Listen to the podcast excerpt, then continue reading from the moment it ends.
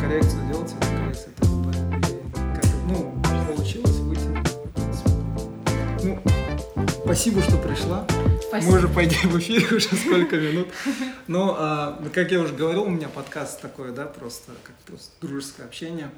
Как, ну, бывает, что там с друзьями общаешься, Дастархан, там, в кофе-руме. А, просто также пообщаться с интересными людьми. А, мне кажется, у нас, ну, люди, которые там не особо, там, не селебрити, да, мы как бы обычные люди.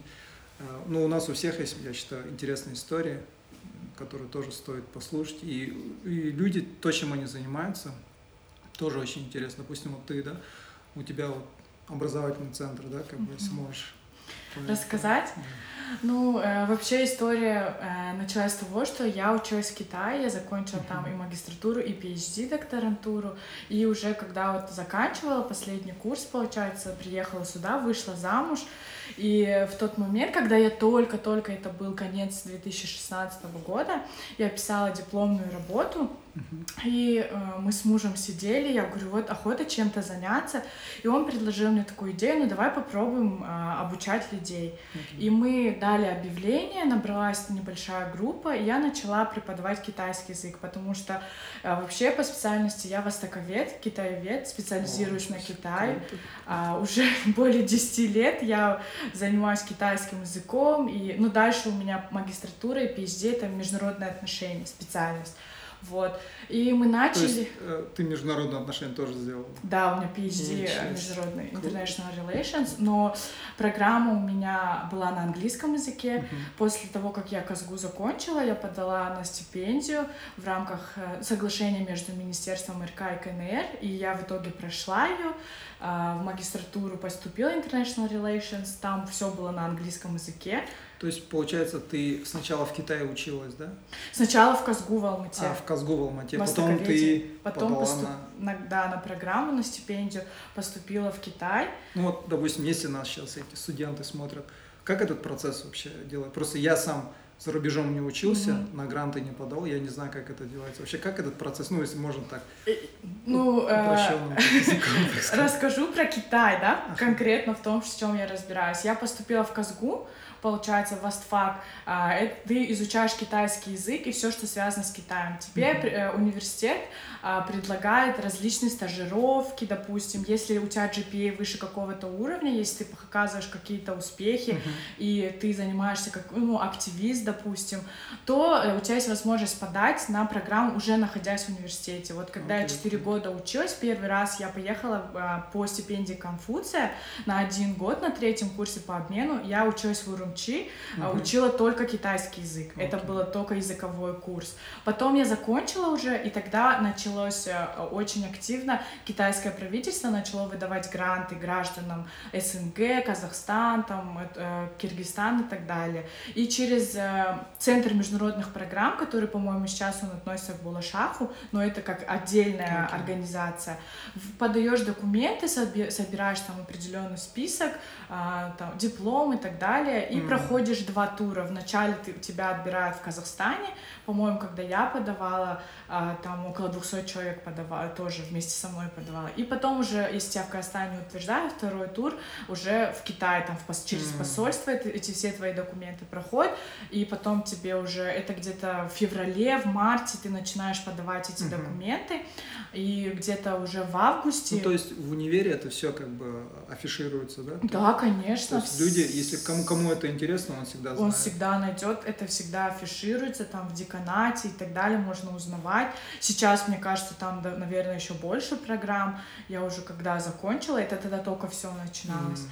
И потом дальше я поступила в одну магистратуру, где-то в августе приходит тебе приглашение, ты оформляешься и едешь. Поступила я в город Чанчунь, это на северо-востоке Китая, за Пекином. Запись. Это Окей. уже нач- называется такое понятие есть, как внутренний Китай. Если Окей. Урумчи это считается Вай, ну как бы чуть-чуть ближе сюда, то э, именно Чанчунь и все, что получается, называется Нейди на китайском, то есть внутренний туда уже, то, что, ну, подальше. Вот, туда мы поступили, но обучение, это было, что интересно, я попала на именно англоговорящую, okay. где полностью мастерс, ты, тебе приходилось, конечно, там были определенные курсы, там Introduction to China, которые там Джунго Гайкуан на китайском языке, который нужно было на китайском сдавать. Ага. Но основной курс, там все предметы, тезис, все на английском. И там прям студенты с разных были э, частей мира, э, и как бы такая сборная солянка получается. Вот мы там все отучились после в 2013 году, когда я закончила магистратуру, у меня было best thesis, получается, и best foreign student у меня было, ну, такое меня наградили за это. А о чем был тезис? Тезис я писала про ядерное оружие в Казахстане. Себе. Ну-ка. Да. В смысле, это, это как, как мы забанили да, эту тему? Да, Окей. то есть как мы э, перестали... То есть у нас же был выбор оставить ядерное да. оружие или дальше продолжать. Но как раз-таки тезис был о том, что мы э, решили это, от всего этого отказаться, и что это, в принципе, нам дало возможность дальше развиваться. А почему что... именно ядерное? Ты, как бы, это международные отношения, да? Да, international relations. Ты можешь выбирать тему, потому что ну, ну почему, мне интересно, почему тебе э, было, э, ну почему ты именно решил написать как бы про ядерный... Э, Во-первых, там очень сложный отбор, а потом ты должен, когда ты пишешь тезис, у тебя должен быть очень сильный research question. То есть, okay. когда ты ищешь, и когда, блин, мне даже легче сейчас на английском это все да, рассказать. Да, без проблем, да, я а английский мож... понимаю. Можно на английском рассказать? Говори без проблем. Блин, ну неудобно просто перед людьми будет. Но если есть какие-то специфические Слав... термины, термины, такие, да? да, сленговые такие, можешь, пожалуйста, на английском без проблем. Э, то есть, у меня супервайзер был, его, его зовут э, до сих пор мистер Хам, он с Южной Кореи, он очень э, сложный. Э, мистер Хам. Мистер Хам. Вы, вы не собой? Прикалывались. Прикалывались. Но Мён Сик Хам, вот это, оказывается, фамилия. У корейцев, кроме Ли, Ким, еще есть другие фамилии, в том числе и Хам, оказывается, тоже относится туда. И то есть он нам стал такой, нужно было подобрать очень э, такой вопрос э, серьезный, чтобы на него э, найти какой-то ответ.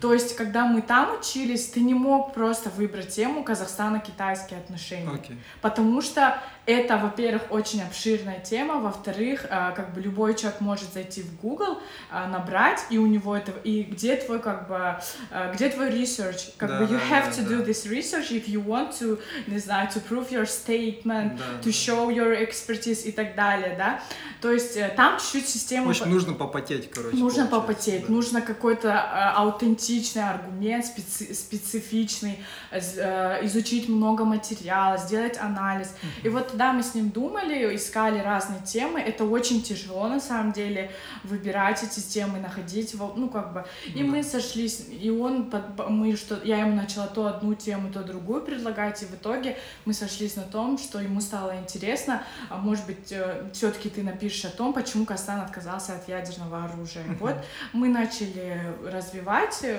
эту тему, в итоге я тезис написала, всем он понравился. И дальше я осталась на PhD.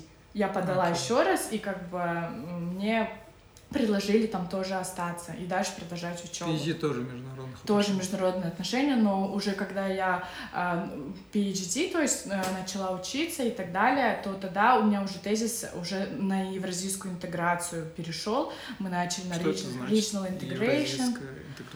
Ну, Что-то мне, я как бы больше был... Эм а, ну, как я больше литературу, вот эти все медиа, как бы западные, не, не СМИ, а именно такое, да, угу. книги западные, и как бы в западной теме особенно у них с темой расизма, вот эта интеграция, когда она чуть такая, знаешь, фиши, да, чуть не очень, так сказать. Что это как бы вот евразийская интеграция? Что это Китай завоевывает Казахстан? Нет, я конкретно брала кейс Евразийский экономический союз, и э, моя диссертация была связана с тем, что я почему CIS как бы э, он особо не показал каких-то таких внушительных результатов, в то время как евразийская интеграция, как бы это все началось, э, стало более структурировано и так далее. То есть здесь мы именно говорили о организациях, то- о тех интеграционных организациях, которые существуют у нас, и там был comparative analysis, ну, мы сравнивали. Это больше был экономический, Да, эконом- экономическая интеграция. да, Экономическая, да, и мы делали implications э, to China, to One Belt One Road. Ты знаешь,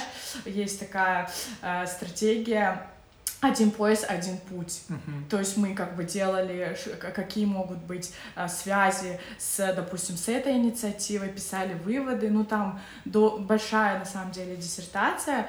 А, Когда я ее писала, я специально ездила в ГИМО а, и э, брала как э, интервью у специалиста по евразийской интеграции. То есть, а, когда ты делаешь research в Китае, да, допустим, тебе нужно действительно работать. Это не просто, конечно, ты анализируешь большое количество каких-то учебников, статей и так далее, но в то же время ты также должен общаться с преподавателями, с профессорами. А, То есть также нам помогали э, профессора, которые учились в London School of Economics, а, давали какие-то свои suggestions и так далее. Но это был такой долгий процесс. Ясно. Теперь вот востоковедение. Мгм. Почему именно востоковедение? Ну, э, востоковедение Востоковедение это именно имеется в виду Far East, да? Это не Middle East, ничего, именно... это Asian Studies, China Studies. Окей. Ну, у нас Почему? перевод Oriental Studies. Потому что тогда это все только начиналось. Я поступила на востоковедение в 2007 году. И не, то- ну, я, я, меня больше интересует как бы твое лично. Ты поступил э, только из-за того, что это было как-то э, такой расчетливый подход был? Или же у тебя как бы с детства ты смотрела на Джеки Чана, как я, я, допустим, с детства, ну, как бы я вырос на этих фильмах, да, Брюс Ли, Джеки Чан, я с детства там о, смотрел на Джета Ли, там я говорю, я хочу поехать там в храм Шаолинь. И Я думал тоже о востоковедении, как бы, но это был чисто такой детский мой, это, это childish э, passion, да, Мгм. ну, у тебя, у тебя как это? Нет, на самом деле, я, во-первых, сдавала четвертым английский, и понятно, что у меня был выбор небольшое международные отношения, ге- ге- география, там можно было как-то на экономику. В итоге мы сидели, и родители сказали, иди на китайский, учи китайский. В то время они работали с Китаем, это было 2000... Ну, а, в 2007 я поступала, они уже, может, 2000 где-то с таких годов, они работали, ездили туда, постоянно нанимали переводчиков себе, им было неудобно, и как бы папа хотел, чтобы далее, допустим, Мгм. я бы смогла ему помогать, зная М, китайский, когда окей. туда едешь, потому что обычно, когда ты туда приезжаешь, они английский особо не знают. Мгм.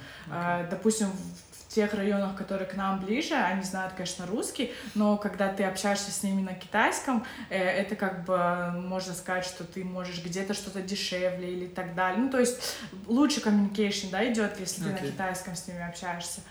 Вот. И просто папа сказал, давай ты будешь учить китайский. Ты не жалеешь? У нас как, как обычно, вот у нас же, допустим, сейчас вот, да, а, очень много становится именно тема мотивации, коучинга, да, индивидуализм у нас развивается очень сильно, когда там говорят то, что ты сам должен за себя думать. Допустим, а, исторически, может, до определенного времени было то, что всегда родители выбирали за Мгм. своих детей, куда им ходить, на какие кружки ходить, что учить, да. И в большинстве случаев это бывает то, чем дети не хотят заниматься.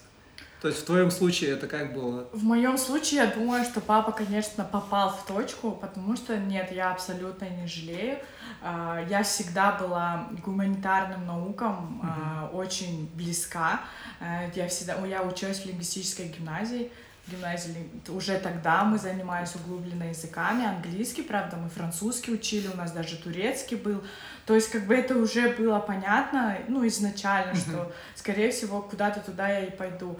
А потом китайский, ну, первое время было очень сложно. Это действительно сложный язык. э, Не каждому он... Я помню, даже папа пытался вот а, когда я в девятом, десятом классе, он пытался мне, еще когда дома я была, нанимать репетиторов, и уже чтобы я тогда начинала Мгм. учить язык, и мне объясняли, то есть как, и ничего не пошло. Ну, я ничего не поняла в тот момент, мне объясняли, вроде как-то занимались, и как-то все не пошло. Ну, в чем прикол? Я знаю, что китайский язык сложный. Я как бы смотришь на эти иероглифы, и то, что у них же... То есть у нас есть вот эти, да, гласные, согласные, у них это тональности, да? Да, у Насколько них я знаю. слоговой язык, нет алфавита. А, вот. э, Есть специальная система изучения китайского языка, она называется пинин. Моя проблема тогда, когда в школьные годы я начинала, человек не знал методику, методологию, как правильно обучать.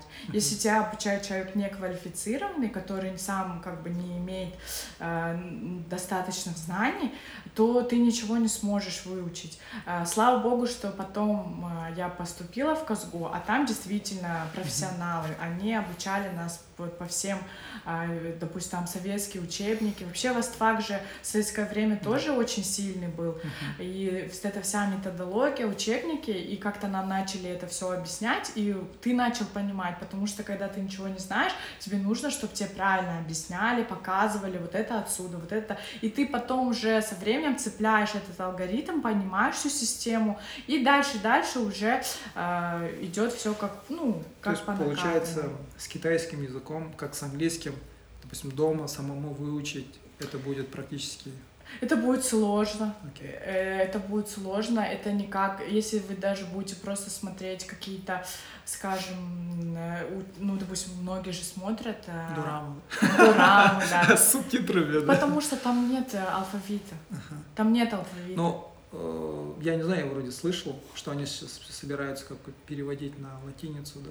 Э, Вообще, когда ты печатаешь на китайском языке, ты печатаешь на пенине. Пенин — это транскрипция китайских иероглифов на латинском языке, но проблема в том, что произношение абсолютно не такое, как в английском, там, допустим, потому что оно максимально адаптировано под китайское произношение. Например, когда там B, P, M, да, например, вот эти вот звуки, в китайском языке это будет Б, П, М, Да. П, потом, да, потом, допустим, X это S читается синь, например, синь пишется через X. Вы многие читают- разве не Ч? Нет, Ч там CH, Ч, Ш. Окей. Такие звуки. Многие, когда видят а, синь, да, написано на китае, начинают читать ксинг, там Да, да, да. нет, там синь. И вот это, потому что э, это латинская транскрипция, звучание максимально адаптировано под те а, звуки, которые китайцы издают, и вот, ну, под то, чтобы произношение твое было как у китайцев, потому что если ты будешь, подойдешь к китайцу, начнешь ему говорить ксинг, э, там, э, из- из- он тебя не поймет, Да, он скажет, вот Тимбудон. Потому что, и поэтому э, вот такие вот нюансы э, тебя сможет обучить действительно человек, который разбирается, при том, что не каждый китаец это сможет сделать. Мгм. Даже они же не понимают, просто они учат, допустим, э, и они это с детства, с молоком матери, да, Да, да, впитывают. Но когда а, нам повезло, мне кажется, почему я это все уловила, потому что нам объясняли наши преподаватели, казахи, которые могут разговаривать на русском, там, на казахском, могут эту всю теорию тебе дать полностью, да, допустим, на русском языке. Ты это понял, потом ты поехал в Китай, и дальше ты уже Мгм. просто практикуешь свою там э, устную там речь и так далее. А когда ты едешь учиться в Китай, ты приходишь на пару, у тебя там Тинли, Коюи, там Сиэдзе, это listening, speaking и так далее. Ты идешь, и тебе китаянка объясняет это на китайском. Мгм. А ты как бы сидишь, и ты сюда только приехал, и ты вообще как бы не знаешь, что это такое. У меня пары начались, объясняют слово, а она тебе просто слово, допустим, э, «я» объясняет вот это вот на китайском, это слово «я», пиши так и так далее. Ну, как бы ты априори уже, многие действительно не подготовлены к этому. Э, Сейчас как-то более набирает обороты то, что вот учителя там э, могут как-то еще на английском что-то объяснить. Но первое время э, много у нас было таких случаев, когда люди ну просто теряются. Просто теряются и не понимают, ну что это такое, э, как мне это все учить, а мне уже через полгода там сдавать этот экзамен, например, на уровень, да, а я сижу и до сих пор не понимаю. Это была, это вообще распространенная, как бы такая, э, там стро- стро- многие просто бросают это все и начинают там просто там в компьютерные игры играть и так далее и тому Мгм. подобное. А кто-то как-то у кого-то какие-то скрытые возможности открывают, они начинают сами, знаешь, там учиться или ну, зачастую просто идут кому-то, просят там, объясни мне, пожалуйста, если ты знаешь там на русском Мгм. и так далее. То есть вот так вот. Китайские иероглифы. Это там их просто надо тупо заучивать, да? Да, надо их заучивать, но а, китайские иероглифы, они же ведь произошли от петроглифов, и uh-huh. там есть черты, а, которые, допустим, черта стоящий человек или женщина, например, в слове uh-huh. мама есть. То есть э, это какие-то концепты, символы, концепты, до которые были сейчас перешли, перешли в, написание, они упрощались много раз, реформы проводились, но на материковой части Китая это как упрощенный китайский, а, допустим, в Гонконге, на юге Китая, на Тайване до сих пор сохранилась традиционная письменность, а, она намного сложнее, там слишком много черт внутри, это может быть один и тот же иероглиф, только здесь там она такая попроще написана, а здесь прям столько там в одном иероглифе написано, что ты просто, допустим, ну, можешь запомнить запутаться. И э, далее, когда ты эти все черты, там, стоящий человек, дождь, например, э, огонь, да, например, и в словах таких, как варить, готовить, э, что-то связано с огнем, всегда будет присутствовать вот это вот, допустим, а, огонь, огонь. огонь где-то будет он. И дальше ты можешь уже чуть-чуть учиться хотя бы логически, ты если видишь эти символы, ты понимаешь, так, вот uh-huh. это, наверное, вода, тут вода вот в этой иероглифе. То есть ты, у тебя асоци... ассоциации, да, да. да. И ты можешь, допустим, в предложении знать там несколько иероглифов, а вот этот иероглиф не знать, но ты потом примерно видишь, так, здесь, допустим, вот это, вот это вот. Ну, наверное, скорее всего, наверное, это может значить mm-hmm. вот это. Okay. То есть дальше уже ты можешь э, где-то догадываться, и бывает такое, что не обязательно тебе конкретно знать этот иероглиф, ты можешь просто где-то догадаться и как-то логически. Ну и реалистично, да, вот если сказать, я вообще ноль в китайском языке, чтобы маломальски как-то вот basic, да, там поехать в Китай э, в отпуск и как-то на этот на базовом уровне разговаривать, мне сколько времени понадобится? Ну, 6 месяцев-12 месяцев. То есть это как, допустим, с итальянским, с английским взял разговорник и пошел ну, где-то, может быть, что-то, можешь из Google Translate, ты можешь там где-то что-то ходить, показывать, но не факт, но... но тональности ты не сможешь, Не да, сможешь, ведь там же еще 4 тона есть. Но у моих студентов, которым занимаюсь буквально 3-4 месяца, там уже люди разговаривали, они могли себя представить, mm они могли считать спокойно. То есть, как бы, у меня вот была одна группа, действительно, там, взрослый человек был, ему было больше 50 лет, они все работали в компаниях, и я удивилась, насколько, если ты хочешь, а им нужно было по работе, а, то а, как, очень сильно они схватывали и показывали реально такие результаты, которые не всегда там молодежь будет. Сложнее работать с тинейджерами, которые просто не хотят, они не знают, для чего это им нужно.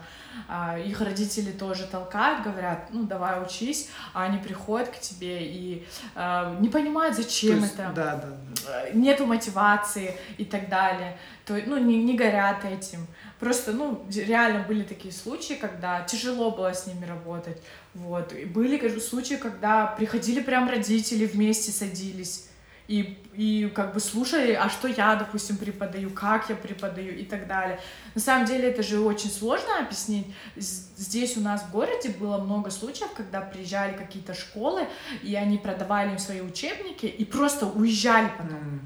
Люди платили деньги, они такой прям сильный маркетинг и так далее, все проводили, там чуть ли не все не показывали, люди записывались, это уже когда к нам уже приходили, рассказывали такие истории, да, что. Э, нас просто вот кинули. Я буквально, вот когда ну, э, договорились провести с тобой это интервью, начал потихоньку смотреть. До этого э, на Netflix я начал смотреть документалку American Factory, угу. где вот эти фонд Обамы, они угу. проспонсировали документальный фильм китайский завод Фуяо угу. машиностроения, они в Америке открывают завод машиностроения. И они проследили от начала там, ну, до настоящего времени, как там вот эти все события происходили. Ну, там, конечно, показывают а, китайцев и американцев, и их вот, терки больше на культурном уровне, то есть это mm-hmm. вообще разные культуры, да? Да. И мне вот а, там показывали, где выступал гендиректор этого Фуяо, да, был китаец. И он своим китайским коллегам каждое утро, когда проводит планерки, он рассказывает им про американцев. И он на китайском разговаривает, но потом, допустим, когда дошло до слова уверенность, confidence, он это говорит на английском. И а, потом они говорят, ну там дальше на китайском, на китайском, он говорит, они даже не просто там confident, да, они overconfident, super confident. И я такой задумался, э, то есть то, что он использует это слово confidence, да, уверенность, на английском, а не на китайском, это о чем говорит? Это говорит ли это о том, если, допустим, с лингвистической точки зрения смотреть? Нет такого слова? Нет, не, не то, что такого понятия даже. Уверенность? Угу. Почему у них есть такое понятие уверенность? Они же очень сильно эм, э, у них все основано вообще вся китайская культура на конфуцианстве, угу. на уважении, на обучении. То есть они большое значение придают э, своему, допустим, тому, чтобы они развивались. Э, у них уже издревле были специальные экзамены, допустим, на госслужбу, очень сложные. Да, но это же были в основном, э, то есть у них в Китае, как и во всех большинстве, может, азиатских культур, да, какие у нас, очень сильное уважение к старшим. Да. Даже когда это доходит до абсурда. А, у них, Но, да. Вот, а, как теперь, допустим, если ты с детства каждого ребенка воспитываешь под зонтом индивидуальности и говоришь, ты лучше всех, ты это, а, зачастую вырастает поколение, которое уже а, со старшим поколением будет чувствовать себя не так, как мы, допустим, да, щеглами были. А и... что, типа, не уваж... Э, не будет не такой уровень уважения к старшим? Я не хочу сказать, что это не неуважение, но это будет такое, допустим, на Западе, как идет понятие, ты должен заслужить мое уважение, несмотря там, ты старше меня, младше меня, ты мой босс, не босс, да. И этот тренд сейчас потихоньку, особенно как бы с приходом западных компаний в Казахстан и с приходом всех вот этих коучинга, психологии, в нашу культуру, угу. у нас эта тема тоже развивается. И я, я сейчас, я так просто думаю, да, и мое предположение такое, то, что если мы, мы сейчас всех воспитываем детей в таком, uh да, порядке, то есть ты лучше всех, там, ты красавчик, ты молодец, там, мы хотим, там, нам психологи говорят, выбай, там, э, там не, нельзя ругать ребенка, ты его сделаешь неуверенным в себе. Вот как это у них в Китае. Я просто я слышал то, что в Китае, вообще в азиатской культуре, то если ты там, допустим, из 100 баллов набрал 99, тебя родители типа, ты лузер. Ну, как у них это у китайцев? Ну, вообще, я, когда э, тоже общались мы уже в последние года, э, когда видели детей, у них тоже на самом деле разница. То есть раньше у них было больше вот это вот уважения к старшим, а сейчас у них точно так же дети очень разбалованы. И у них же всего один ребенок, и из-за этого дети на самом деле очень... Я помню, многие, допустим, там, кто мы вместе учились, да, там, да просто мы вот болтали в супермаркет, идешь, там, продавец, раз, уже каждый день его видишь с ним, например, разговариваешь, они рассказывают, что у них точно такие же проблемы, дети становятся супер разбалованными, супер э, там индивидуалисты и так далее. Ну, конечно, у них присутствует иерархия, но эта иерархия больше, я бы сказала, в каких-то учреждениях, понимаешь, на рабочих местах. Это действительно выстроено, что вот босс, потом зам, потом, и никто не может суваться выше или ниже. А в обычной жизни они такие же люди, как и мы, не, вот это прям сильная градация, она так не э, соблюдается, я не могу сказать. Но будет ли правильно сказать, что это э, современный феномен? Ну, с я приходом... абсолютно это связано с глобализацией, uh-huh. с, с тем, что сейчас все люди с друг с другом общаются, интегрируются, кто-то что-то перенимает. Uh-huh. То, что сейчас в принципе тренд идет к такой более индивидуалистичный подход, ну, допустим, ориентированный только на человека, конечно, это несомненно. В свете глобализации, вот, а, конфуцианство, оно, какие, а, оно меняется? Оно как-то адаптируется под эту тему? Или же у них есть определенный класс какой-то, допустим, элита, угу. да, а, там, китайской структуре партии или же вообще в бизнесе, которые, допустим, учат конфуцианство, как что-то, как, допустим, у нас, да, допустим, мажорики учат, как там правильно кушать вилками, да, типа там, этикет? Типа этикет. Это что-то вроде такого? Или же конфуцианство просто уже все забыли, и он просто в учебниках как что-то, как, как наша жители. Нет, они, да, они, они наоборот сейчас э, идут к истокам. Допустим, сейчас, mm-hmm. по-моему, каждая страна пытается какие-то свои истоки вытащить и э, как бы делать это идеологией. Они, mm-hmm. допустим, на, наоборот, это э, ездят туда, в тот город, где родился, допустим, Конфуций, э, пытаются как-то это, наоборот, вытаскивать из нет. Ты ну, сейчас мне это говоришь больше как на уровне э, государственных инициатив, или ты мне это говоришь как человек, который тусовался с молодежью? Ну, можешь ответить. Нет, нет. А... Это, это, это, это то, что молодежь так чувствует. Ну, не то, что я не, я не скажу молодежь, да, как бы я про этих людей, которые там не достигли, может быть, там, не знаю, 20 лет, там, про них мы можем пока что не говорить, потому что у них как бы пока что свои мысли, да. Но вот именно вот поколение, как бы, вот, которым, допустим, от 25 там, до 40, скажем, да, вот это вот, вот это вот молодежь, так сказать. Если брать в целом, а, я это говорю в том ключе, что они очень гостеприимны, у них угу. очень, они очень ориентированы на учебу и на знания. То есть э, та же самая иерархия, о которой мы говорим, это ты можешь встретить как у простого человека, так и дальше ты будешь каким-то чиновником в Китае, там, допустим, с профессором. Они очень а, а аккуратные в общении, да, угу. допустим. А, они, когда приглашают гостей, накрывают очень большие столы столы точно так же, как и мы, например. Да, это, да. это больше как-то, мне кажется, к азиатам относится. Да, да, да. на Западе я такого не встречала, там, что тебе прям такую будут э, нереальную поляну накрывать, и mm-hmm. как-то у них все поскромнее, правильно?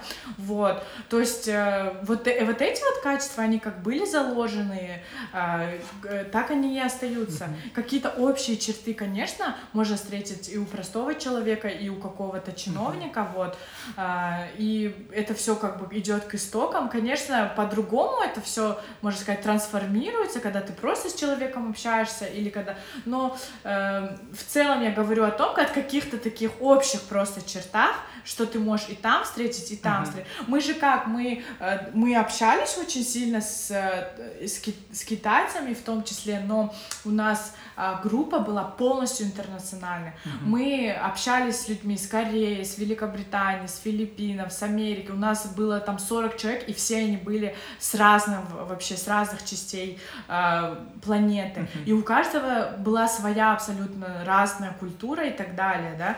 Вот. Именно если мы говорим о уважении к старшим и так далее, что у южнокорейцев, что у китайцев, uh-huh. что... То есть у всех э, стра- юго-восточных стран это очень сильно как uh-huh. преобладает преобладает, в том числе и у нас это тоже да, есть. Да, да. Мы, мы абсолютно точно такие же. Угу. Мы также уважаем старших да. и так далее. Я просто, э, как бы, почему я начал именно с той документалки, меня просто, то есть в лингвистике такая тема есть, да, то есть как они там, если э, какого-то слова нету в их родном угу. языке, значит у них такого понятия, возможно, Нету, не да. было, да. Э, поэтому меня удивило то, что он разговаривает на китайском со своими коллегами. И он это китайцем говорит, confidence? Да, да, или... да. Ну, может, это просто было единственное слово, которое он знал на английском. Но он ее несколько раз, как бы, ну, да? то есть, либо он ее не знает на китайском. А может, он был не китаец, там же очень много меньшинств национальных. А это был ну, с виду это был китаец. а там много таких, которые похожи, okay. там же пять автономных регионов. Я не знаю, не могу. Вот, э, Но э, насчет того, что такое слово есть там точно, я думаю, что просто он, наверное, это, он знал это слово на английском, а они очень любят если они что-то знают на английском, то это сказать. Возможно... Как, как, как и мы, да? Да, что... Нет. Коза без понтов.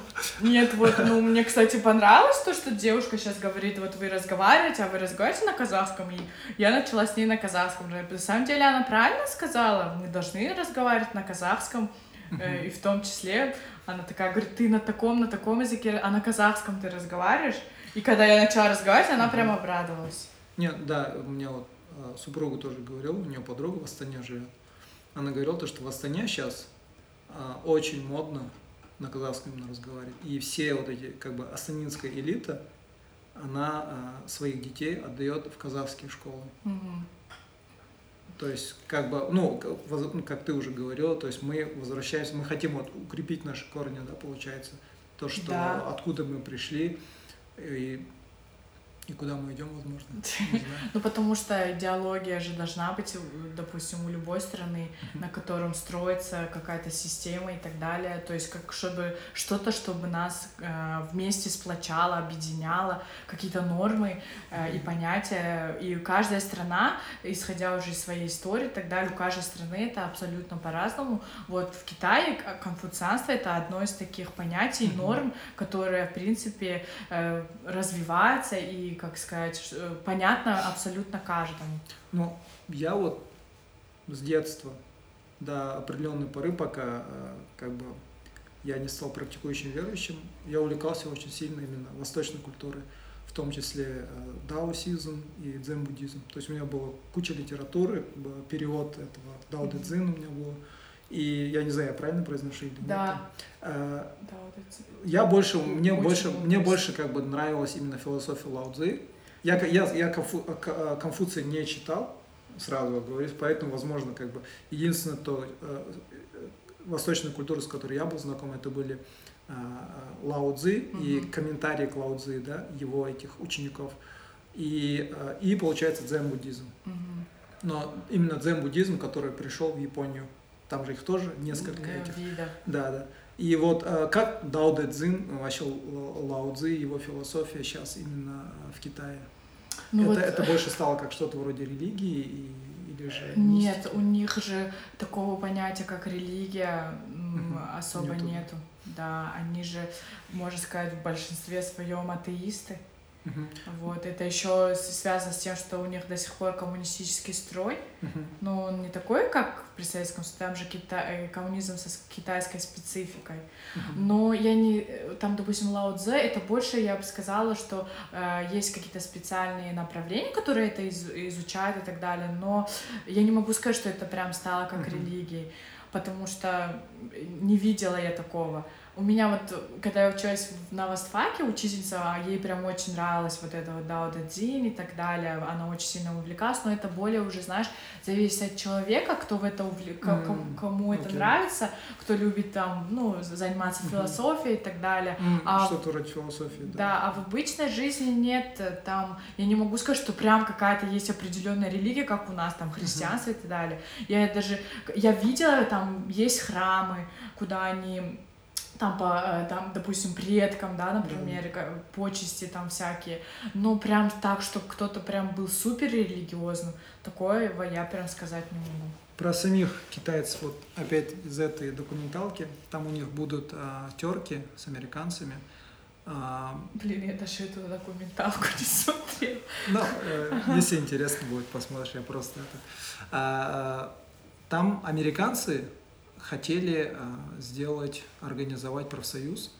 То есть их напрягало то, что а, э, супервайзера, которые и менеджмент, которые были в основном китайцы, они а, требовали, чтобы американские работники работали, а, получается, овертайм, Мгм. и приходили в выходные дни работать. И они там, а, была а, сцена, где они там на планерке у себя сидят, и вот эти супервайзера, которые китайцы, они, для них это немыслимо, они такие сидят. Почему они не хотят работать в выходных? Почему они не хотят работать больше, чем положено, как мы все работаем? В Китае это мандатори, это обязаловка. Почему они не хотят работать? Почему мы их не заставляем? И я, ну, как меня удивило, это у них получается на культурном уровне такое, то есть работать, пахать, там, несмотря ни на что, как бы не досыпать. Там был один инженер, Мгм. который два года свою семью не видел. Его э, отправили, как там вот этот завод отправил в Америку Мгм. на два года. И таких было много, был э, парень, инженер был, там женщины были.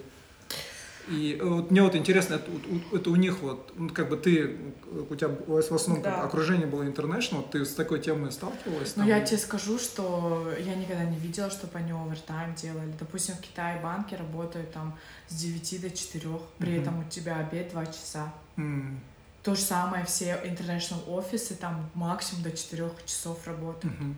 То есть опять это градация, да, получается? Я не знаю, что это за фильм И кто это снимал, в каких провинциях, но какие-то определенные учреждения, допустим, да, они работают до четырех. Я тогда очень сильно удивлялась, Мгм. поэтому, ну, максимум там где-то до пяти, даже до шести не работают. При том, что у них есть еще такое понятие, как take a nap, допустим, в обед Мгм. они обязательно должны поспать. Это обязаловка. То есть там обед два часа длится. М, И, по сути, ну, посчитай, сколько часов в итоге выходит там, в общем, у нас работает, допустим, с 8 до 5, с 9 до 6, а э, обед всего час. И я, наоборот, удивлялась и думала, блин, это, наоборот, классно, что ты работаешь до Вот 4. теперь, развивая эту мысль, да, а, вот ты се- сейчас в Казахстане и видишь всю эту информацию, которая приходит в основном не из Китая, а, допустим, из внешних каких-то, от американских СМИ, да, допустим, или же наши какие-то СМИ. И что ты можешь сказать? Видишь ли ты больше дезинформации или же как бы более-менее а, правдивую картину именно о том, какие они китайцы. Вот, допустим, сейчас вот, этот, вот эта документалка, она снималась mm-hmm. в Америке. То есть mm-hmm. это все рабочие, которые работали в Америке, но приехали из Китая, получается. И они нам показывают такую картину, как будто бы в Китае у них там все жестко, все нереально, короче, против профсоюза, работают там в овертайм, угу. а, там с... Э... Ну, возможно, на, на фабриках может быть и так. Это же тоже неоднократно. Угу. Ну, видишь, э, опять-таки, как, как человек, который занимался исследованиями, я считаю, что должна быть подтвержденность информации. Угу. Долж... Информация должна быть основана на фактах то, что мы видим в социал медиа и так далее, это же в основном а, кто там, любой человек, понимаешь, может запостить какой-то, сказать mm-hmm. вот это, это да, то да. есть и все. И сейчас это обрело такие нереальные масштабы, когда просто кто-то что-то, какие-то свои суждения или что-то необоснованно на фактах, то есть просто выставляет, и это идет э, в какой-то тренд, это да, все да, разлетается. И который влияет на общественное Да, влияет. Вот ты, допустим, посмотрел этот фильм, который явно был снят для того, чтобы чтобы какой-то определенный uh-huh. месседж, да, довести, чтобы как в каком-то определенном свете представить китайцев, да, допустим. Да. Это же все снимается не просто так, а для того, чтобы какую-то, uh-huh. ну, что, а когда ты просто там живешь и на самом деле это все видишь, многие, многие э, вещи, которые на самом деле э, это просто какие-то обычные вещи, они начинают до такой степени преувеличиваться, что ты думаешь, блин, ну это просто из пальца, понимаешь? Uh-huh, uh-huh. А люди, а, откуда нам, от, допустим, откуда нам брать суждение, информацию, когда мы здесь сидим, мы, допустим, ну, я имею в виду простому человеку, который сидит и никогда не выезжал за границу и хочет что-то побольше узнать. Сейчас у нас есть, допустим, интернет и так далее, ты можешь uh-huh. зайти. Поэтому а, любые источники информации uh-huh. ты должен проверять, они должны быть действительно да, правдивыми, да. потому что интернет ты это открыл, это как, ну, кривое зеркало, грубо говоря. Ты должен смотреть. Это, это как этот uh, Тревор Ноу, Second Hand Stupidity. Интернет, да, я с этим абсолютно согласен. И вот возвращаясь к то, что ты говорил уже, то есть нам не хватает перспективы. У нас, да. я не знаю, я, я буду ли прав, если скажу, что у нас у большинства казахстанцев предвзятое отношение Китай? к Китаю. Точно, да. да. И это распространяется, то есть мы народ не делим Китай как правительство, то есть то, что политиканы там угу. делают, мутят, и китайцев как-то миллиарды как обычных людей, людей да. которые, они такие же люди, как и мы, живут своей жизнью, у них такие же приколы, как и у нас, такие же проблемы, там дети, угу. зарабатывать, там мечты, да, и у нас вот этого деления нет, и у нас как бы вот идет вот это вот, как ты говоришь из интернета, вот, вот эта вот волна, которая просто, да, возможно, как бы дезинформация или же предоставляют картину из Китая только с определенной одной перспективой. Перспективу да. какого-то одного человека, да, или же одной группы. А, и, ну, ты, допустим, была в Китае, у тебя есть эта вот перспектива, и ты можешь смело сказать, да, что, в принципе, китайцы, как народ в целом, они такие же, да, как и мы. У них такие же, а, конечно, там есть определенный курс и так далее, но вот а, о, о чем я даже написала статью после того, как я преподавала китайский, что а, именно, ну, на английском языке она звучит как Chinese language, э, stereotypes, э, difficulties and the opportunities to learn. То есть большинство людей, которые приходят учить китайский, то есть э, суждение основано на stereotype thinking, mm-hmm. просто на стереотипе о том, что а, ты китайский сложный язык, а, в нем нет иероглифов, то есть я не смогу уже это выучить, мне это учить не нужно и так далее, а, потому что кто-то сказал, что это сложный язык, кто, и это uh-huh. все вот, ну, вот так вот передалось и так далее. И это была на самом деле проблема, когда люди э, не владеют, допустим, ну, информацией, то это сложный язык, но это язык, который не невозможно выучить. Конечно, да? не, а. возможно выучить определенно. И в плане грамматики каких-то таких моментов он даже намного легче, чем английский. Кстати, вот в плане грамматики я слышал то, что у них есть, э, как называется, э, numerical classifiers according to shapes. Допустим, а мы говорим же вот стол. Ага. Они э, это разделяют, есть стол, они это говорят, да, это плос, есть, плоский стол. Есть, вроде да, мужской, э, он, да, когда мы говорим, или что-то, есть что-то относится то, что к вещам неоживленному, но это один, например. Та, произносится та одинаково. Есть к женскому, там просто будет иероглиф женщина впереди. К мужчине есть, там будет стоящий человек. Но это не, не так, как э, прям разделено, там, там буквально 3-4 категории, может, вот максимум. Я, я вот не понял, давно это, кажется, читал. Э, то, что в китайском языке, допустим, у нас же есть множественное число. Да. Допустим, мы говорим 4 стула, да, да. допустим. Мы не говорим 4 стул. Но в китайском языке они говорят 4 стул. Ну да, потому что там, э, да, 4 стул, там нет. Там есть частица множественного числа, если ты говоришь стульев много. Но если ага. ты говоришь 4 стула, то ты просто скажешь э, сыргаицы, да? Да, 4. ну это интересно, это как бы... Сейчас я потом э, читал то, что в английском языке э, есть как бы ветвь, которая, которым нравится эта тема. То есть, если у тебя присутствует понятие четырех, да, зачем еще добавлять с, с, приставку. Да, да, да, да, как бы склонять ее во множественном числе, когда у тебя уже, так говорится, четыре, у тебя есть кон- да. контекст, да, этого понятия. И как бы, ну, тоже прикольно, допустим, чем учить четыре стула. Ну, у них на самом деле не так заморочено, у них нет вот этих склонений, падежей и так далее. Там просто вот есть понятие подлежащее, сказуемое, приставка множественного числа, приставка отрицательного, прошедшего и все. Там одно прошлое, одно настоящее, одно э, будущее время. Все, то есть там нет как э, present perfect continuous, как mm. 9 времен, там так, завершенное, прошедшее, как в английском, такого нет. Да, да. Там в этом плане намного проще. И потому что он и так сложный, им даже самим а, учить эти иероглифы все заучивать, они же с детства начинают это учить, и это на самом деле сложно. Ну вот Китай, Китай, да, а, он становится экономической державой. Ну, уже стал. А, уже стал, наверное. То есть раньше, если были там а, Америка, Россия, сейчас уже Китай, да, их уже три титана, можно сказать. Теперь а, час в настоящее время языком бизнеса, основным языком как бы бизнеса, литературы остается английский, да, и науки тоже. Что ты можешь сказать о Китае? Китай сможет заменить а, английский как а, лингва франка, да, то есть раньше, если это, в зависимости от того, какие империи рулили. А, в одно время это была а, латиница, да, когда римляне mm-hmm. рулили, потом был арабский, потом опять были римляне, потом, а, допустим, языком физики был немецкий, да, во времена Эйнштейна, сейчас это английский. Вот как ты считаешь, как бы изучая вот китайский язык в этой сфере, крутясь, как бы, можешь ли ты сказать, что языком бизнеса, ну, как бы будущим литературы, всех научных инноваций, скажем так, одним словом, инноваций, языком инноваций станет китайский?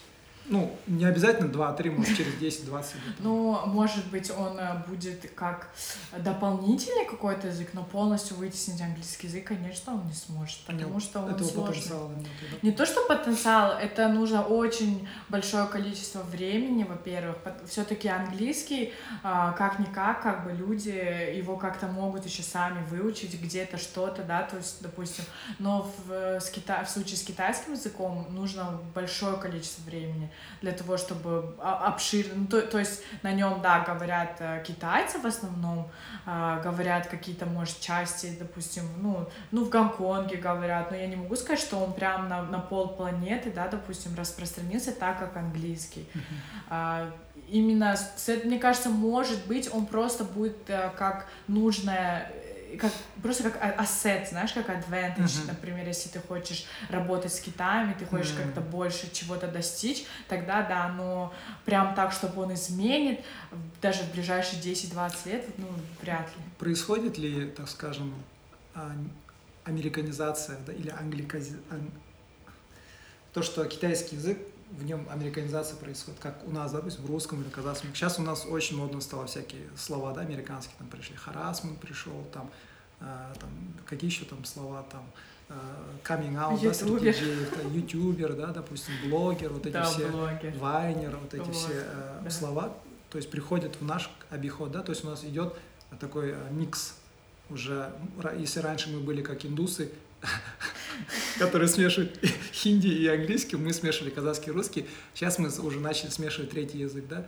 А в Китае это так, такая же тема среди молодежи, У них, mm. то есть с китайским идет смешивание английского или же у них в этом плане? Нет, они тоже добавляют, конечно, вот эти все слова, которые сейчас есть, и больше людей начинает потихоньку разговаривать на английском, допустим. Если ты бы 10 лет назад приехал в Китай, вряд ли с тобой кто-то бы на английском вообще разговаривал mm-hmm. или понимал бы. А сейчас ты вот приедешь, и, в принципе, кто-то, ты сможешь найти человека, который более или менее понимает и так далее. Они сейчас сами начали больше изучать и разговаривать, как бы, и добавляют точно так же, как и мы добавляем вот эти все новые слова. Uh-huh. Вот. Вот э, теперь скажи мне, мы, казахи, отличаемся от китайцев? Конечно. Расскажи мне, как мы отличаемся. Блин, ну я даже я, не я, я, я, я не говорю культурно или по характеру, я говорю внешне. А, внешне? Я тебе, я тебе один анекдот расскажу, как бы из жизни. Один мой коллега рассказывал про своего старшего брата, который поехал э, куда-то в командировку. И э, он зашел в лифт, в лифте э, с ним э, зашла китаянка. Она, говорит, стояла, стояла, и потом на него посмотрел, говорит, вы, говорит, самый красивый китаец, которого я видел.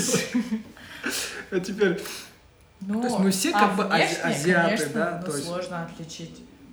Я не знаю, мне кажется, это может опять-таки стереотипно, но если говорить как бы в большинстве, в массах, а, казахи намного, может быть, ну, может быть, не намного, но красивее или симпатичнее большинства китайцев. Это будет правда или же это... Ну, почему там есть на самом деле? Вообще, ну как, смотри, когда мы говорим про понятие Китай, в Китае есть пять автономных регионов. Uh-huh. Синьцзянский э, автономный регион, Нинтяхуэйцзу — это вот Дунгани, да, Гуанси Джуанзу — это Джуани, э, Сицан есть Тибет, и то есть, допустим, э, в Синьцзяне живут такие же казахи, как и мы, и э, монголы живут, и уйгуры живут, и ну, то есть, и они все равно будут как. То есть, получается, Китай. Манчжуры. Как Китай.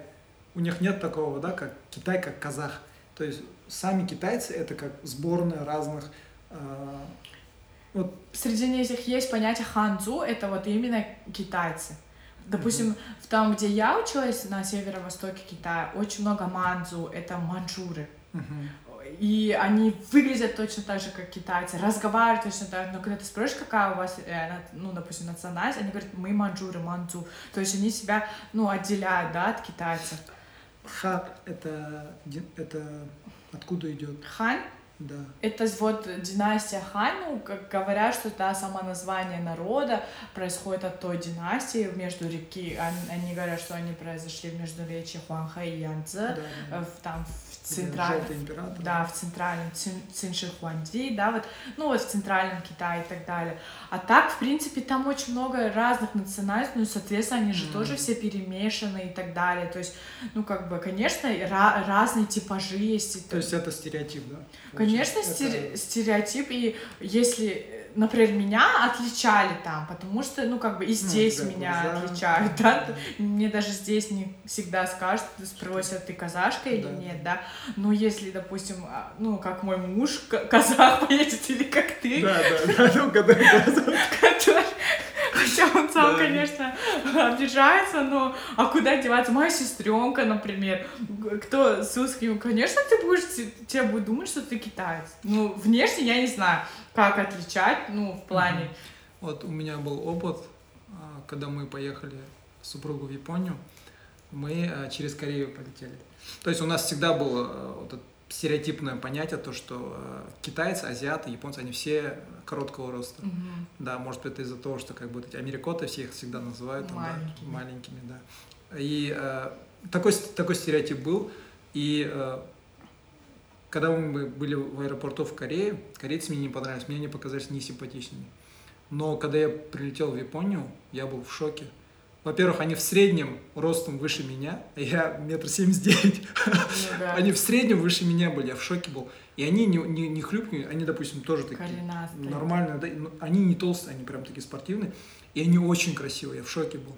Очень красивый народ. Мы прям, когда вот супруга в метро, вот в публичном транспорте ехали, там стоишь, ну как бы мы отличались от них, потому что я там в основном был я единственный, у которого было этот э, волосы на лице, усы, то борода, еще что-то. И я был единственный, кто там ходил, отличался да, от э, остальных японцев в дневное время. который одевался там в джинсовке, в джинсовой куртке, а остальные все в костюмах, да. Но, э, ну, это был стереотип, который, как бы, опять-таки, да, э, возвращаясь к теме путешествий, когда ты, у тебя есть перспектива, ты видишь, какие они на самом деле. У меня этот стереотип вообще просто рухнул. То, что они, во-первых, короткого роста, Угу. тот бывший, да, казалось, они... э, Разные. Они даже в среднем выше, выше там, средних казахов, наверное. И они очень красивый народ. Я прям, вау, был очень-очень удивлен. Потом мне- говорили, то, что, скорее всего, это было то, что после окончания Второй а, мировой войны, Великой Отечественной, они там жестко взялись за это, и там за счет правильного питания. а, там- Начали расти. да, как-то там у них, короче, пошел этот от правительства инициатива, чтобы как-то генетически улучшить, да, получается, Мгм. но не путем искусственной а, манипуляции с генами, а именно путем правильного питания, занятия спортом, еще что-то. Но это был один из таких стереотипов, который мне вообще просто рухнул себе. Но э, поездка в Японию была одна из самых таких, наверное, для меня life-changing experiences. Я вообще был просто вау Удивлен, да? вообще просто. Мне понравился, насколько народ там дисциплинированный, да. Я не знаю, это плюс или минус. Для меня это было определенно плюс. Я помню, мы в Токио были, ждали метро, и, ну, вижу, люди вот так стоят, посередине все открыто, я пошел посередине встал, короче, а потом вниз посмотрел, там прям разметка стоит. Мгм. Там а, вот с этих двух сторон, там а, два крыла, это вход, посередине выход. И все вот так стоят.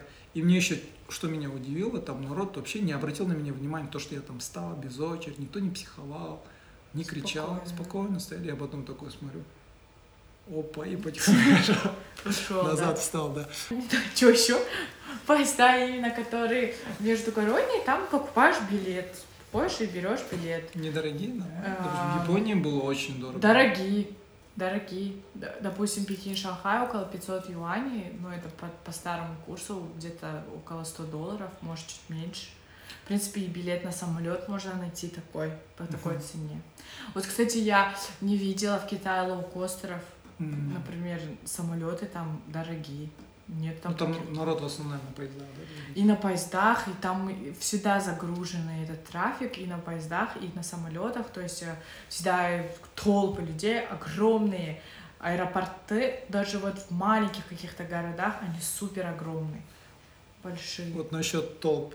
Я вот замечал, когда мы ездили, допустим, в другие города, в страны, допустим, Европа, Америка, китайцы всегда путешествуют толпами.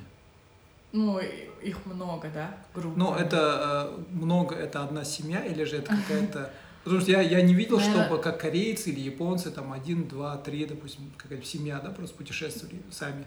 Но в основном это как будто бы как, как туристический этот э, агентство, и одни китайцы там со своим флагом там Флагом. ходят. Ну, может, они прям группами просто А, путешествуют, и в турагентство их А, перевозят и так далее. Но их, в принципе, же много. Да, да. По-любому их будет больше, чем других людей. Единственное место, где я не видел китайцев, это было на севере Италии. Мы поехали э, в деревушку Брайас. Это прям Мгм. на границе с Австрией. И там их не было. Вообще не было. Там мы с супругой были единственные азиаты. Там в основном это, так как это граница с Австрией и с Германией, там лыжные курорты. И там в основном эти ходят германцы, двухметровые скандинавы, голубоглазые, белобрысы. И мы тут с супругой сидим, два азиата на нас смотрят, то такие. Типа, ну мы, короче, какую-то куда-то забрели в такое Да, место, да. куда туристы не ездят. Это вот называется э, Брайас, деревушка. Там есть э, знаменитое озеро, озеро Брайас, Лагу Брайас г- в Доломитовых горах. Вот мы туда поехали. Это было единственное место, где не было вообще азиатов, не было. Вообще. Мы были единственные. Это было странное чувство, же, не видеть э, китайцев. А то, хотя обычно, когда там этих летаешь, видишь, что китайцы просто как-то все равно Спокойно, свои, да. А ты что-то, что происходит, да?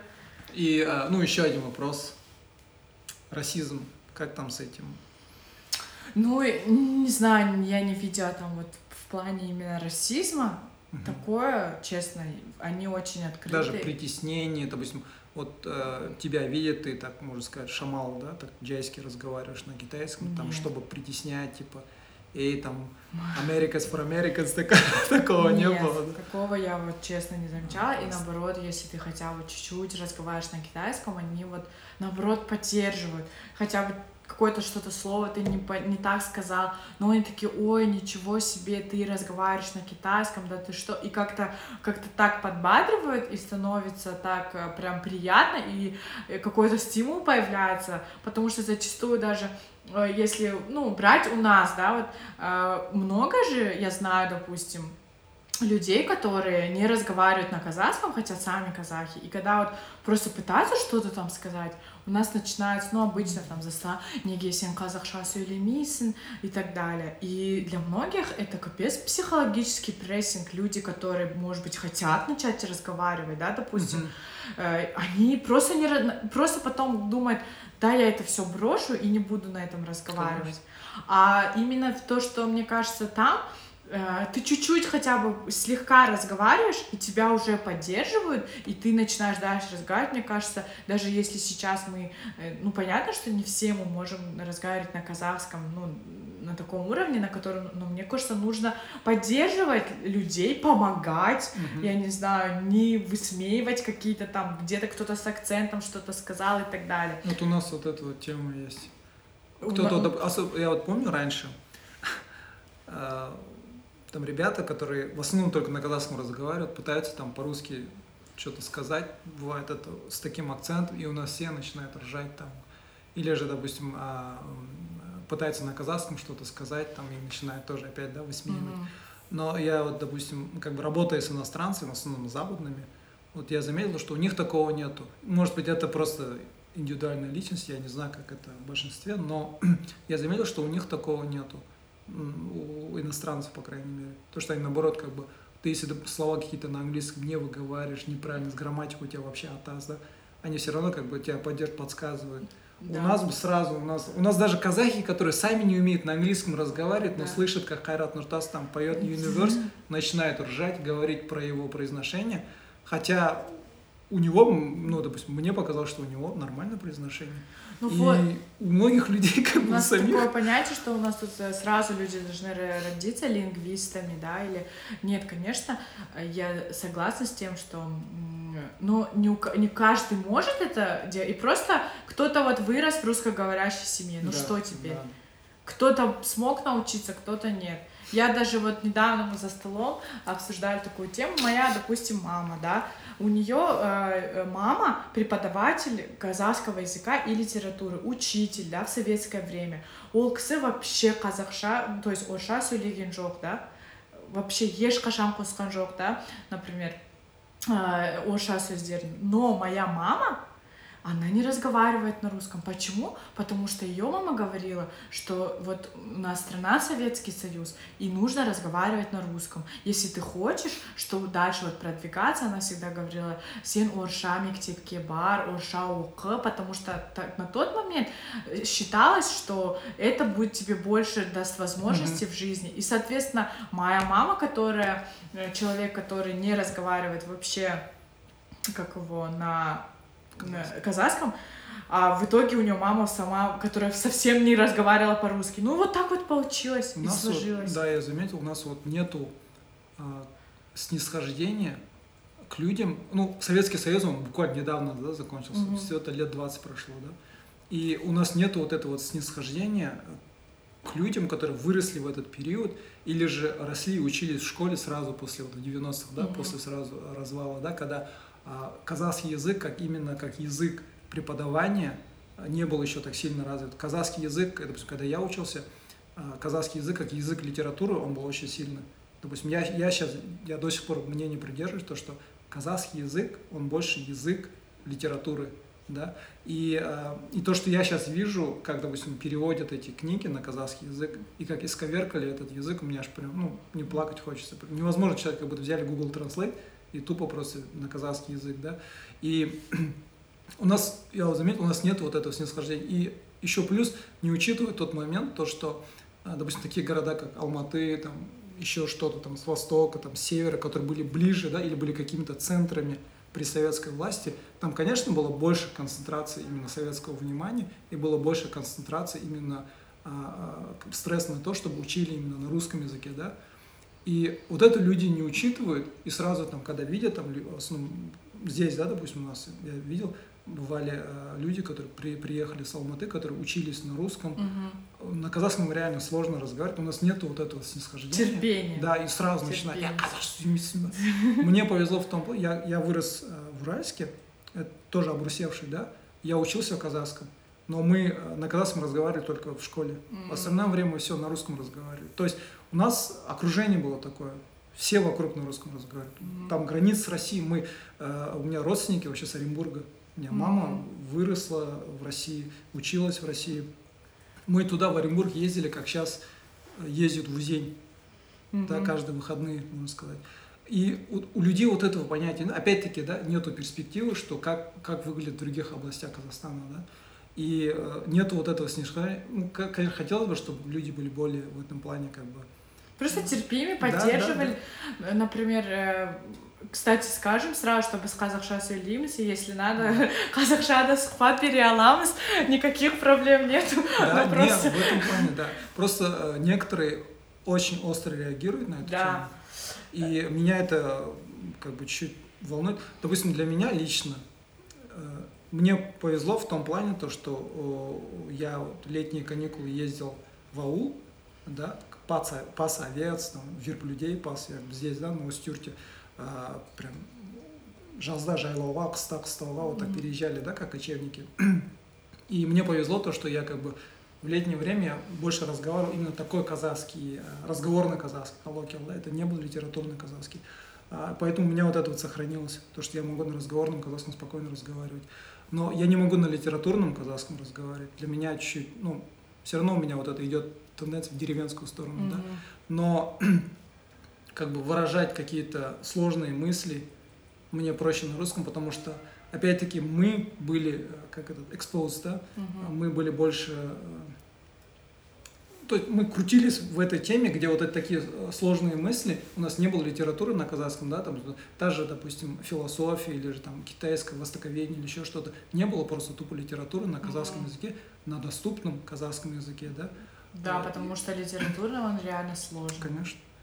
И, и вот у людей вот этого нету а, как бы чуть-чуть терпимости, когда ты пытаешься какие-то сложные моменты, а, то есть на казахском разговоре сразу, когда идут сложные разговоры, ты сразу автоматом переключаешься на русский, и люди сразу начинают, эй, ну, на самом деле у меня появилось то, что я когда начала разговаривать на казахском, даже когда мы учились в Китае, Просто там же идет конкретное разделение, например, с какой ты страны приехал и так далее. И вот у нас, когда э, казахтар, казахтың арасында қазақша сөйлейсің, потому что там уже, ты, потому что если ты разговариваешь там на русском, то, соответственно, все думают, что ты не с Казахстана, а с России. И, конечно, со всеми казахами, которые там учились, мы разговаривали казахша, особенно если были какие-то другие люди с, друг, с других стран, чтобы понимали, что, блин, у нас тоже есть свой язык, хотя мы мы можем стопроцентно разговаривать как бы и на русском в том числе. А потом уже, когда сюда переехали, мне кажется, здесь вообще прям, потому что здесь в магазин куда-то пойдешь,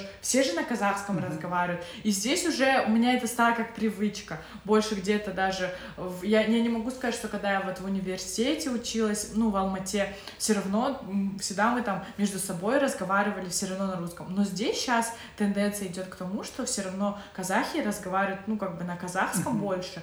И даже просто в обычной жизни, когда по телефону разговариваешь, или там с мужем разговариваешь, или с сестренкой, все равно это тенденция да, меняется. Да, и я очень знаю много, а, которые сюда приезжают людей с Алматы, там, которые русскоговорящие казахи, но которые то же самое, ищут приложения какие-то, чтобы начать учить казахский и разговаривать mm-hmm. на казахском. То есть они все пытаются учиться, а, хотят разговаривать, но понятно, что давайте тоже говорить о том, что казахский это сложный язык, произношение, когда подряд несколько согласных идет, не каждый человек может это, во-первых, выговаривать. Да. В русском языке какая-то череда, э, чередование идет. Гласное согла... в казахском языке может быть несколько гласных подряд, и у тебя язык просто заплетается. И ты не можешь выговорить, и так в таком ступоре находишься, и потом стесняешься, что ты, блин, что-то не то сказал казахша, да?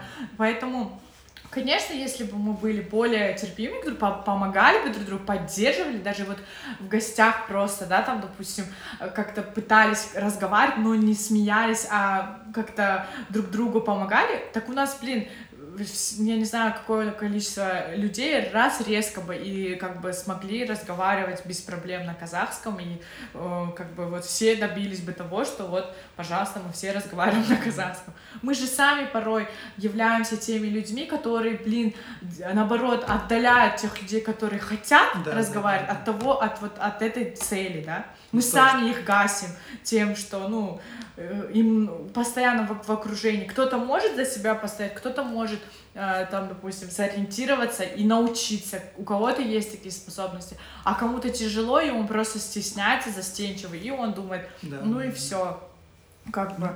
Вообще, я даже вот просто сравниваю по тому, как к нам, допустим, в гости приходят люди, какое-то сейчас идет такое, знаешь, разделение, э, там, э, казахоговорящие и русскоговорящие казахи. Прям, есть прям градация, понимаешь? Вот, но come on, мы же бәріміз қазақпыз ғой, наоборот, нужно друг да, другу да, помогать, да. Пом реально помогать, как можем и поддерживать друг друга. Ничего страшного. Первый раз будет плохо разговаривать, второй раз, третий раз придет, уже будет нормально разговаривать. Нужно, наоборот, мне кажется, это абсолютно ну, перенимать вот эти черты. Ты видела этот, э, сори, что перебиваю, э, этот, так, так сказать, языковую карту Ахтау? Нет. Где этот, э, э, 15 микрорайон называют Уорстар, короче, 17 микрорайон называют Шала Казахтар, короче, там 27-й называют Казахтар, что ли, короче. Типа, насколько этот э, разговаривают на казахском языке, то я, я был очень сильно удивлен. Притом мы, мы же изначально растем, э, где у нас двухязычие идет. Изначально мы в таких условиях растем. То есть мы знаем и русский, и казахский. Даже тот человек, который плохо знает казахский, он все равно русский понимает. Угу. И изначально это же тоже сложно. И у нас вся, даже, допустим, деловая переписка в основном, и даже правительство в основном на русском все разговаривают. Как бы, да, два языка у нас они считаются официальными, но mm-hmm. все равно, да, посмотри на этих наших политиков, они все в основном выступают в основном на русском языке. Есть те, которые выступают на казахском, но либо очень слабо, а тех, которые очень хорошо, прям красноречиво на казахском могут свои мысли донести, их вообще очень мало. Ну и есть такие ну, да. ораторы. Есть такие. Ну, особенно, когда слышь, как разговаривают на казахском языке, очень красиво. Я вот поэтому говорю, для Прям меня... уважение, да, казахский язык, Да, вообще. Для меня казахский язык, он всегда был языком больше литературы. То есть и литературы, и красноречия, гуманитарных наук, да, так скажем.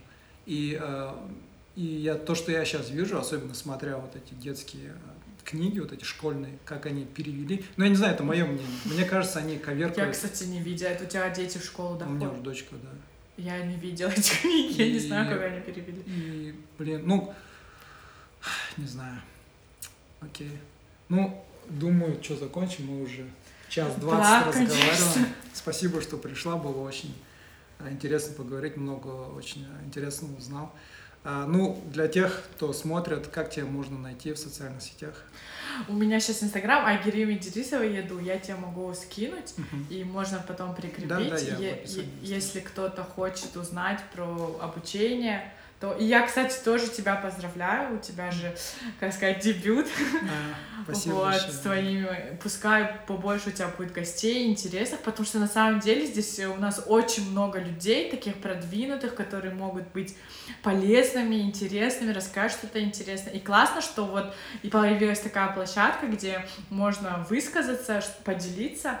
Надеюсь, что это интервью было самое главное полезное и что-то кто-то сумел для себя подчеркнуть. Ну, я точно, я много чего узнал, и особенно вот в плане того, чтобы, опять-таки, э, э, мне всегда нравилось именно расширять горизонты, перспективы, да. Э, есть одна поговорка казахская, которую мне сказала моя учительница по математике, которую я на всю жизнь запомнил. Это как, типа, что-то вроде моего креда. Она сказала, куб сұрама куб көргеннен сура ну что-то вроде того что нужно мудро тот кто много видел да у которого горизонт широкий у которого есть разные перспективы и который как бы у которых нету, да, шор, так сказать. Да, да. Окей, спасибо большое. Надеюсь, это не первая наша встреча. Да, надеюсь, мы будем продолжать. Все, класс. Всё. Все, все, пока. Спасибо.